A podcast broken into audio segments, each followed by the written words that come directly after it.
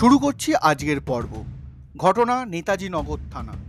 তথ্যসূত্র, বর্তমান পত্রিকা। কদিন আগেই বাবার গায়ে হাত তুলেছিল। বাবা পুলিশে অভিযোগ জানাতে গেলে মা বাধা দেন।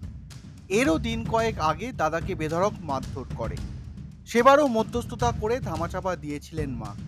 মায়ের আশকারা পেতে পেতে সাহস বাড়ছিল সমীর খানের। শেষ পর্যন্ত মানুষ খুন করেই বসল সে। বিদ্যাসাগরের গল্পে মাসির স্নেহে চোর বনে যাওয়া ভুবনের শেষ পর্যন্ত ফাঁসি হয়েছিল। সমীর কম ডানপিটে নয়, সে একদিন জেলে চলে গেল। করেয়া থানার কুষ্টিয়া রোডের বাসিন্দা সমীর। রবিবার বিকেলে পাড়ার রাস্তায় কল থেকে জল নেওয়ার সময় তার সঙ্গে ঝগড়া হয় প্রতিবেশী সাজিদ খান নামে এক ব্যক্তির। বেশি কথা সহ্য হয়নি সমীরের। হাতে কাঁচি ছিল, সেটি সাজিদের বুকে গেঁথে এ জীবনের মতো চুপ করিয়ে দেয় তাকে। রক্তে মাখামাখি সাজিদকে ভর্তি করা হয়েছিল ন্যাশনাল মেডিকেল হাসপাতালে। কিন্তু ক্ষত গভীর, বাঁচানো যায়নি। মৃত্যু হয় যুবকটির যে সময় সাজিদ মৃত্যুর সঙ্গে পাঞ্জা কষছিলেন, ঠিক তখনই নিজের হাতে চোট দেখাতে ন্যাশনালে ঢুকেছিল সমীর। সঙ্গে ছিল মা সাবানা খাতুন। তখন কোনোভাবে মায়ের কানে আসে, সাজিদ বেঁচে নেই। সমীর এ খবরের বিন্দু বিসর্গ জানতেন না। স্নেহ অতি বিষম বস্তু। বিদ্যাসাগর মশাই বলেছিলেন, ফলে অসৎ বুদ্ধি দিতে পরিমরি করে ছেলের কাছে ছুটে আসেন সাবানা। চোখের ইশারায় জানান, সাজিদ মারা গিয়েছে। তারপর ইশারার মাধ্যমেই ছেলেকে পালিয়ে যেতে বলেন। সমীর হাসপাতাল ছেড়ে পালায়। পুলিশের বক্তব্য না পালালে বিষয়টি অন্যভাবে দেখা যেত।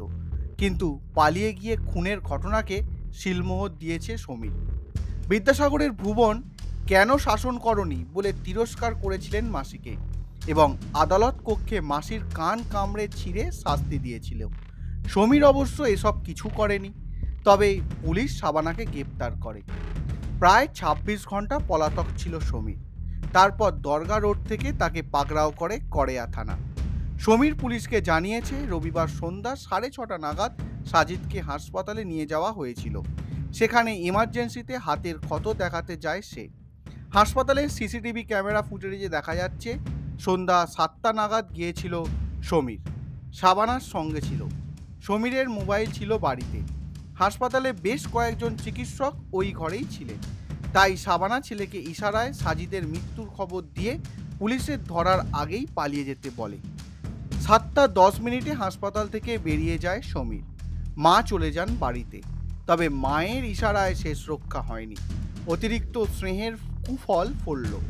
গ্রেপ্তার সমীর এবং সাবানাও। মাতৃস্নেহে বখাটে ছেলে। এই রকম থানার ভিতরের রহস্য রোমাঞ্চ কিছু ছোট গল্প দিয়ে সাজানো থাকবে আমার এই নিবেদন। থানা থেকে আসছি প্রতি বুধবার ঠিক রাত এগারোটায়। শুনতে ভুলবেন না কিন্তু।